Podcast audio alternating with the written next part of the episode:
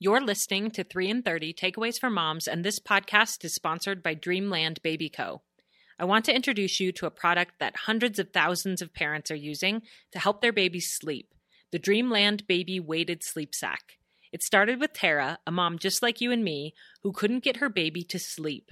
She was exhausted, frustrated, and in search of answers. Her solution? To create a weighted sleep sack that your baby can safely wear to help them feel calm, fall asleep faster, and stay asleep longer. Genius. The award-winning Shark Tank and doctor-approved Dream Weighted Sleep Sack features Cover Calm technology, evenly distributing weight from baby's shoulders to toes that naturally reduces stress, allowing your little one to relax and sleep soundly. Parents worldwide are using the Dream Weighted Sleep Sack to help their newborns to age 3 get the sleep they need. So if you have a baby that's having difficulty falling asleep or staying asleep, this is the safe, effective product of your dreams. 3 in 30 listeners get 20% off site-wide by using code 3in30 at checkout. Go to dreamlandbabyco.com and enter the discount code 3in30 at checkout.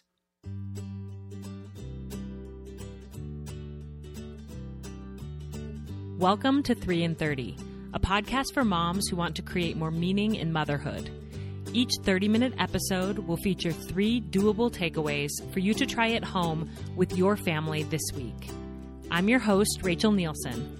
Thank you so much for being here.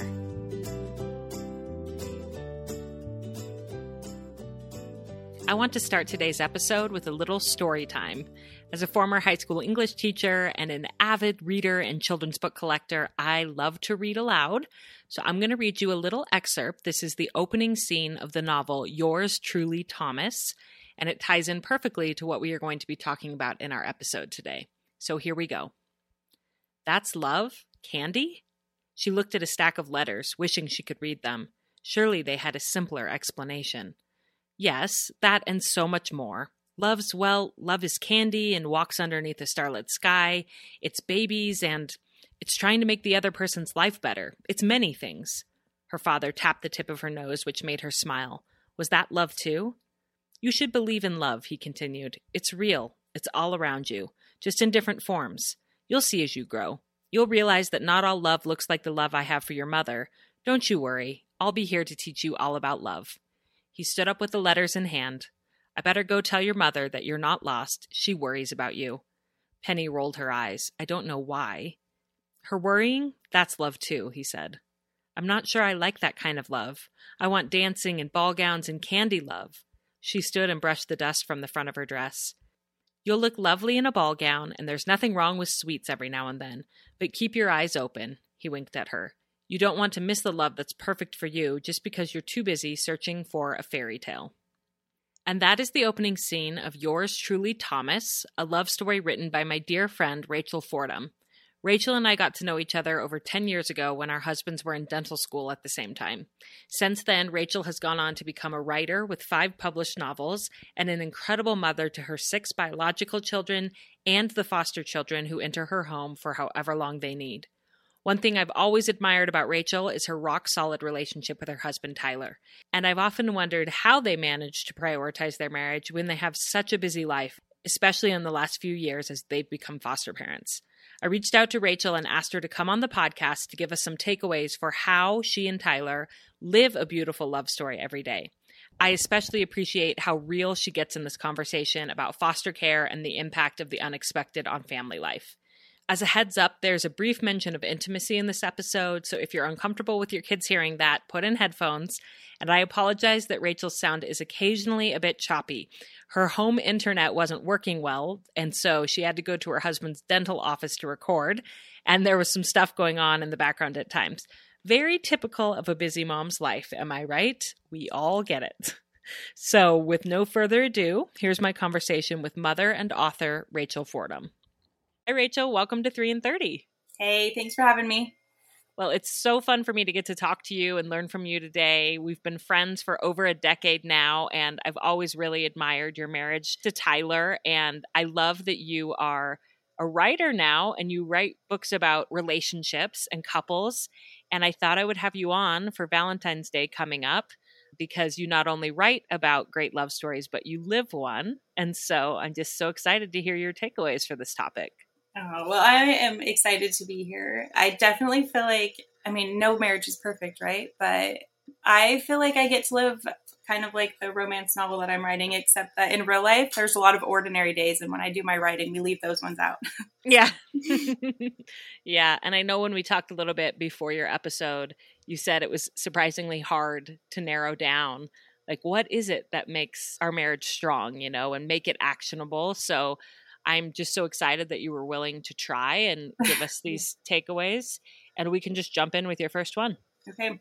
It's hard to put it in words, right? Like I told you, but I think it's about priorities, you know, and I was trying to think about that. So an example, when I started writing, I loved it. It was so fun. I actually started writing after having my 5th baby, which is a weird time to start writing, like with a little baby.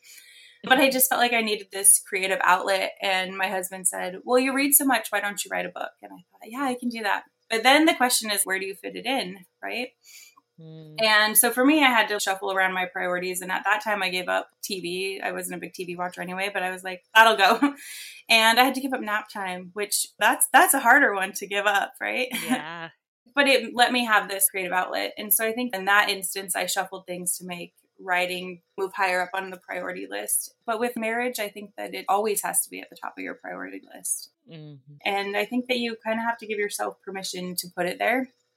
And then sort of make peace with the fact that it's there and that other things might have to shuffle around depending on what's going on. Like I told you, with writing got put on my priority list. But when we started foster care, I took in a little girl, my first foster daughter, who'd been living in a shed on the back of someone's property. It's like people hadn't really communicated with her. Just everything about her living in our home was like a foreign world to her.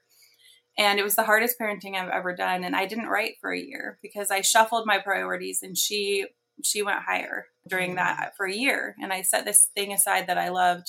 So I think a lot of our priorities get to be moved around, but love and marriage and family need to always stay at the top. Mm-hmm. If you want it to be the most important thing, it has to be there. Yeah. If you want it to be stable and steady. What was that like for you and Tyler when you had that first foster placement? And was it hard to keep your marriage at the top? And day to day, what did that look like? How did you manage that new stressful thing in your family dynamic?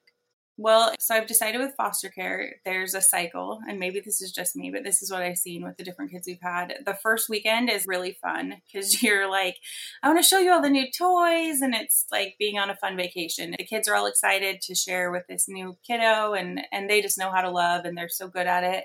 And then after a few days, it's horrible for a month because it's like you've been on vacation a little bit too long and you're like, I want to go home and I want things to feel normal.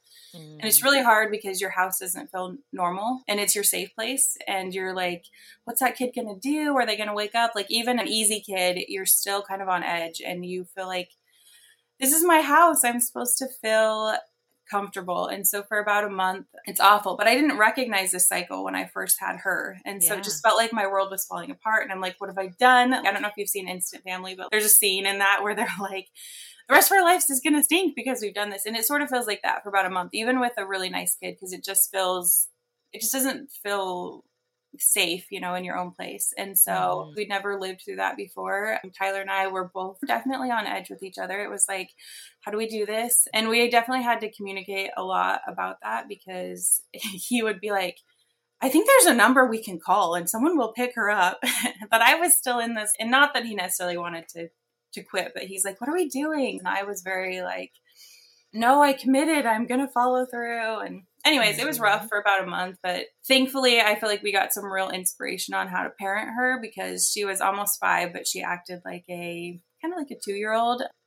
And I just had this moment where I just thought, parent her where she's at. And so I started carrying her around like a 2-year-old and getting out my baby board books and doing those with her. And we just started hitting milestone after milestone. And I think once we started seeing progress and we started knowing that she would stay in her bed at night and things that we didn't know, then it started getting better. But as far as us keeping our marriage a priority during that, it included a lot of conversations where we had to say, you know, this is taking a lot of our time. Can we do this together?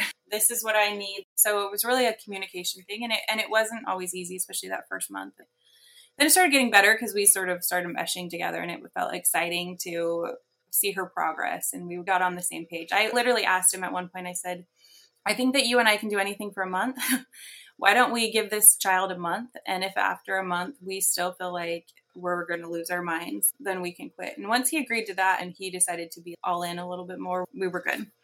Yeah. Well, thank you for sharing the hard realities of it, of not only foster care, but also of the push and the pressure on your marriage.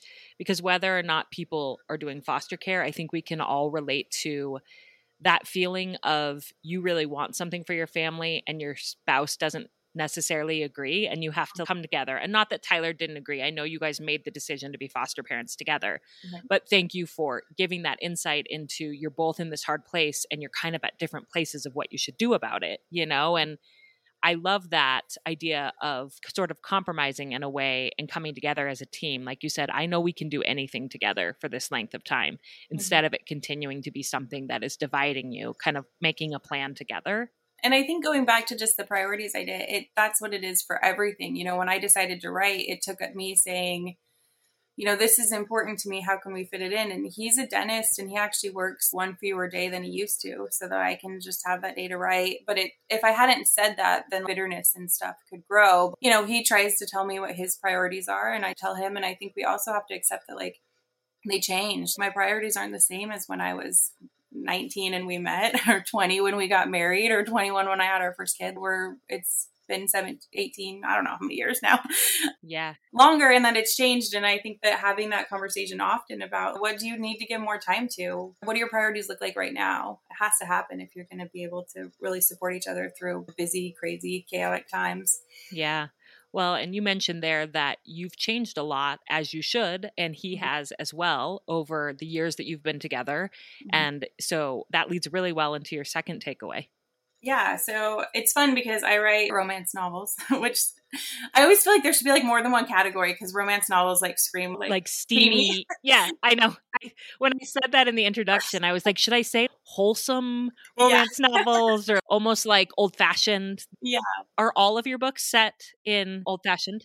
So far, I have some contemporaries coming out in the future, but right now they're all historical, but they're all like sweet romance. Anyways, but I get to spend a lot of time thinking about butterflies in your stomach and those kind of things, which is a lot of fun.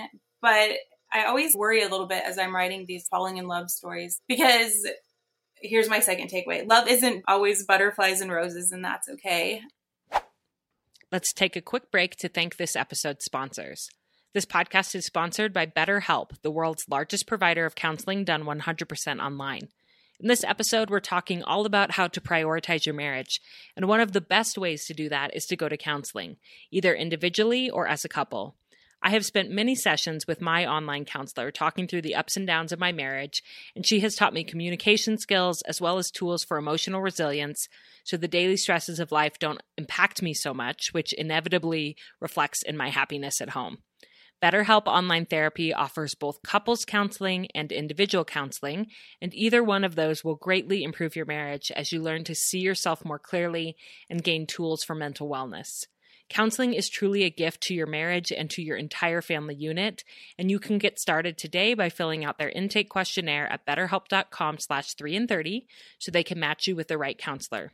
This podcast is sponsored by BetterHelp, and 3in30 listeners get 10% off their first month at betterhelp.com/3in30.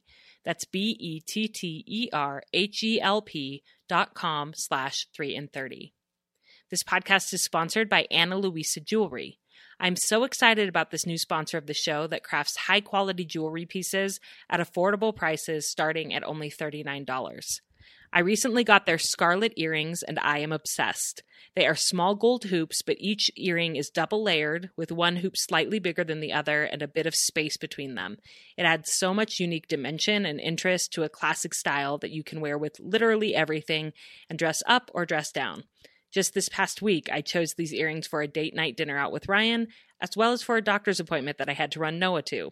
They truly go with everything, and that is true of all of Ana Luisa's timeless jewelry, including their layering necklaces, rings, bracelets, and earrings. To see the scarlet earrings that I love and so many other versatile styles of jewelry, go to shopanaluisa.com/3in30. That's shop ANALUISA.com/3in30. I love that their company is carbon neutral from their packaging to their products. They care about their impact on the planet, and that means a lot to me as a customer. Get yourself and your loved ones the perfect gift with up to 40% off at Ana Luisa Jewelry. Check out shop analuisa.com/3in30 for up to 40% off. I know you'll love them. Here's my second takeaway. Love isn't always butterflies and roses, and that's okay. So even though I spend a lot of time writing that, and I think that is a real part of one of those phases of love and marriage, it's not all of it. And it can look so many different ways. And I really want to write a romance that takes place in the 30s, you know, when they've been married for 15 years, because that is like a beautiful kind of love too. And, you know, the media telling people that it has to be like your hand tingles or whatever, you know, forever is kind of an unrealistic expectation for people. And I think sets a lot of people up for disappointment. Yeah. Well, I know you and I both love the book, These Is My Words. Mm-hmm. And what I love about that is that it does show their marriage and their family life after the sort of courtship and the butterflies and the romance. And yes, I agree. You should write a book like that. We need that. So that should be your next project. It's going to go up on the priority list now, right? Yeah, perfect. And how has this manifested for you and Tyler? How does it look different now than it used to? Well, I think it's always evolving and changing. Like I said, with the first foster daughter, I could have cared less if he brought me home roses in the middle of that. I mean, I'm not really a roses girl anyway, like bring me a novel, right? But I didn't need gifts in that time. The most loving thing he could have done for me was when he would say, why don't you go grocery shopping without me? You know, I'll stay home with the kids. And, you know, and then other times, like we had a son who went through a really huge medical crisis. And at that time, we just took turns being the strong one and having the other one cry on our shoulder. That was what love looked like at that time. And it was beautiful. Like it was just as beautiful as butterflies and roses, right? It was two people coming together and leaning into each other, right? Mm-hmm. And I think that when we start looking for love in all of its shapes and forms, we realize that there's so much more of it around us than we thought. So I actually feel like I kind of figured that out a little bit, not in like a romantic sense, but when I was a teenager, my dad's amazing, but he is not I love you kind of guy. He's just not. And I remember being a teenager and kind of wishing he was, like feeling jealous of people who had, you know, like their parental love being shown in a different way. It felt like I didn't have that. And I remember he was taking me and my sister to college, and he dropped my sister off first. And I was just kind of in a bratty mood. And I said, well, you just dropped her off and you're not going to see her for a couple months and you didn't even tell her that you love her. And so then when he dropped me off, he kind of gave me this awkward, like, love you, kid, kind of thing. And I remember walking into my apartment and being like, I had just gotten what I'd always wanted, right? And I just remember having this really distinct thought of, you already knew he loved you. And I just started thinking of all these ways. Like, I mean, my dad, he's a woodworker, and he'd make us homemade furniture for Christmas, and he would go to all of our sporting events. And I just remember thinking all of these things. And I'm grateful for that moment, because I think in my marriage, I've been able to look for love in different ways. And so I don't expect it to have to look like the media does, because I learned that lesson that it can look so many different ways. And I just think that we should all train ourselves to just look for it, because we find what we're looking for so often. Yeah. I actually have a podcast episode called How to Accept When Your Spouse Doesn't Speak Your Love Language. Mm-hmm. And it's one of my most downloaded ever, because I think people really resonate with that. And one of the takeaways in there is to look for the way that they're showing you love, even if it's not your way. You know, as you know, my Ryan, he is a man of very few words. He's very quiet, and I'm talkative, and I love words of affirmation. And I just wish that he would, you know, drown me in praise every day. Right? He's never going to do that. And I had to let go of that and see all of the ways that he shows me that he loves me every day.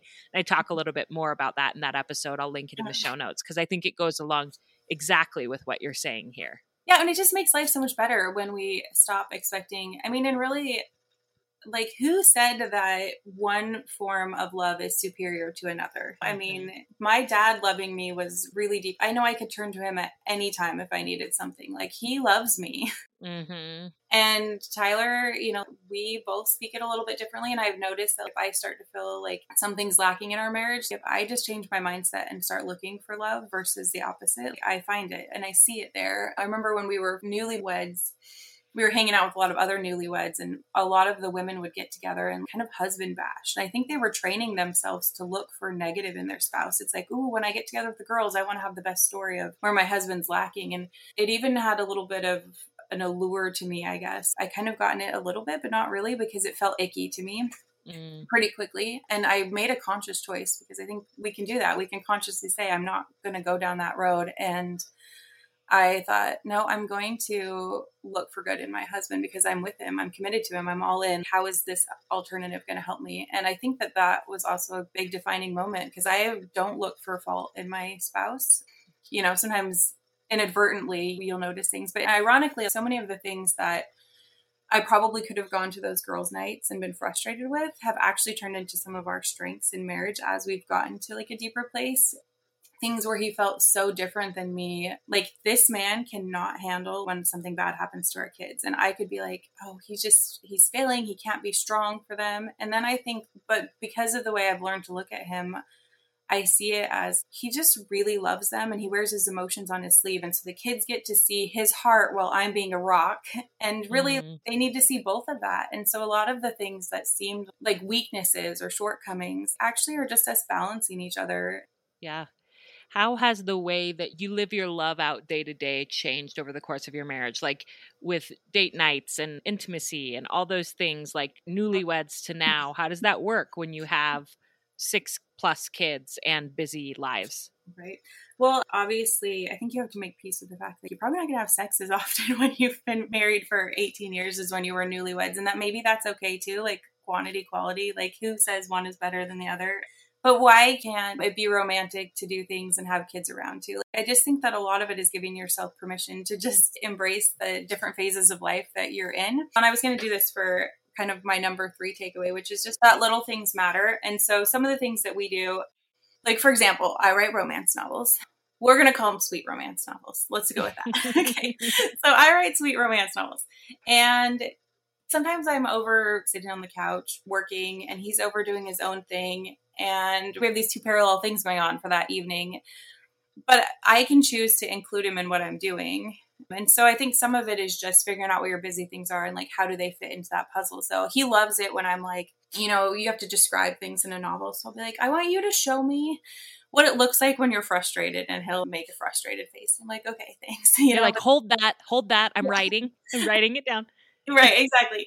And so then he thinks it's funny because he'll be like, but do you need to write a kissing scene? I'm like, yeah, I need to write a kissing scene. And he's like, let's practice and you can see what it's like, you know? So I've made the choice to include him in that, and he's made the choice to include me. So some of the things that seem like they're just our thing don't have to be. They can be together things, at least to some degree, right?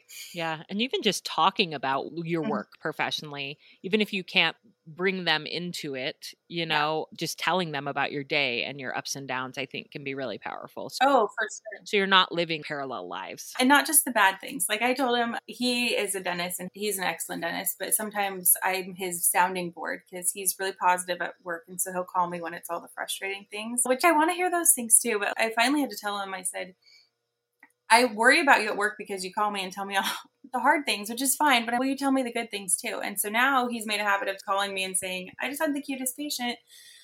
And I actually think he's happier because I want to be there for his hard things, but also like share the joys and the triumphs. And if I get an offer for a different novel, he's the first person I want to text and celebrate with. Yeah. And then some of the things that make us busy, you know, you can combine love with. Why can't we change our mindset to think that washing dishes side by side is romantic? It can be if we just tell ourselves that it is, and we make the effort to connect, or put on a song in the background that we both love and can act silly too. You know, just a lot of things can go together that we don't think can, right? Mm-hmm. And then like on more practical things, when I think it was when we were in Buffalo. So when we were all in dental school, not us, we didn't go to dental school, when our husbands went to dental school, I remember I was like listening to the radio, and some girl was talking about how she, I think it must have been around Valentine's Day, but she's talking about like this love journal idea and how she gave her husband a journal and they pass it back and forth. And I remember we had just read These Is My Words, and I had thought it was the most beautiful love story.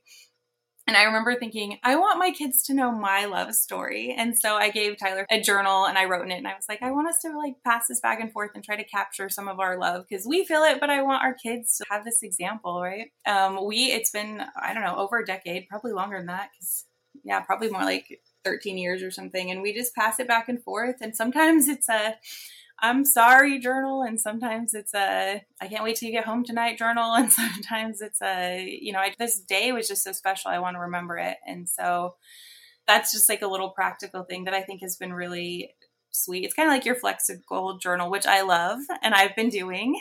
Oh, and everybody should go get it because it's awesome. Thank you. So it's sort of like that. Yeah. And is that the same? Are you still writing in the same book from 13 years ago?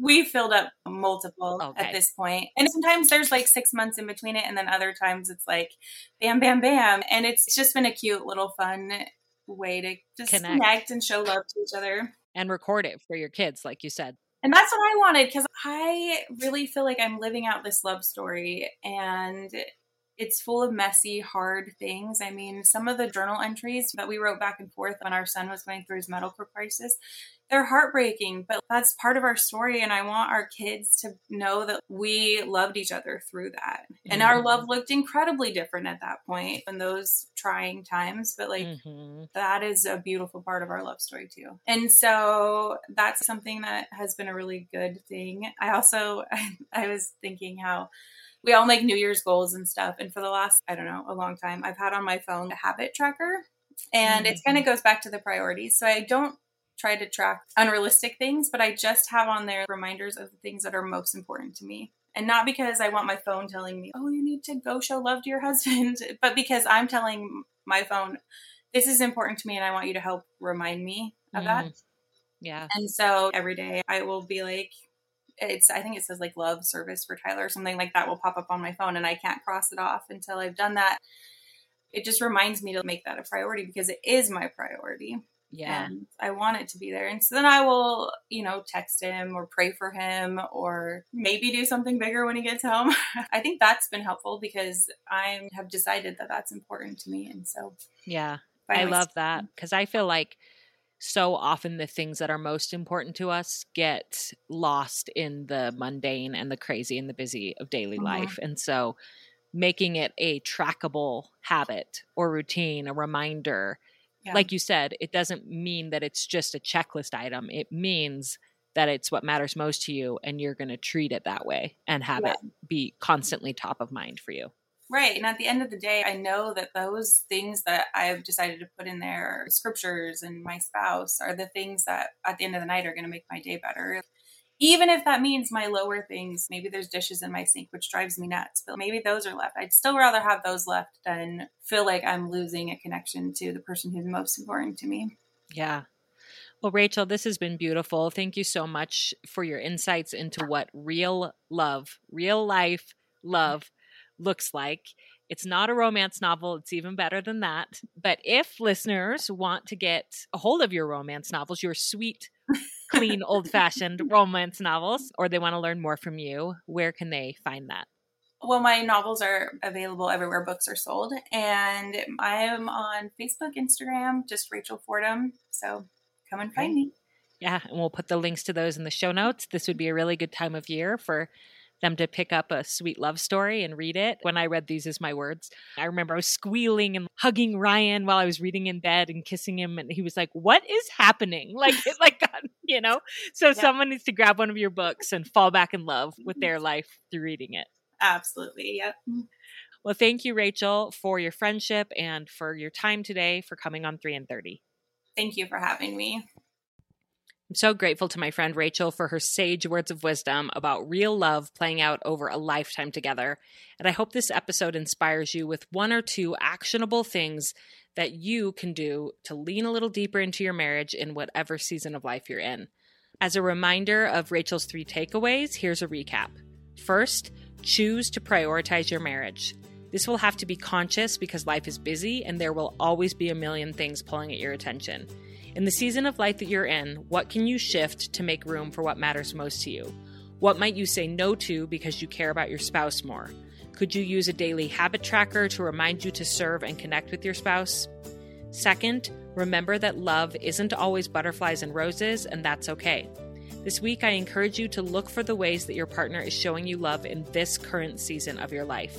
Instead of focusing on what love should be, focus on what love actually is for your marriage right now. And third and finally, connect to your partner in small ways every day. This might look like involving each other in your work, or at least talking to each other about it. It might look like doing the busy things of life side by side instead of always dividing and conquering. Or it might look like taking the time to write them a quick note in a love journal or on a sticky note on the mirror, just as a reminder that you love them. I hope this episode was a reminder to you of the goodness of realistic, everyday love. I know it was for me, and it was so fun for me to prepare it during the week leading up to Valentine's Day. I don't know if you know this, but in the show notes of every episode, I include 3 related episodes to the topic. So if you enjoyed this episode today about building connection with your spouse, you can look at the show notes to find a suggestion for 3 more episodes that touch on different aspects of this topic to further your learning about it. And again, I do that for every single episode, so you can always go. It's kind of like a little listening guide or map for how to learn more. As always, I'm rooting for you, I believe in you, and I hope you have a beautiful week with your family.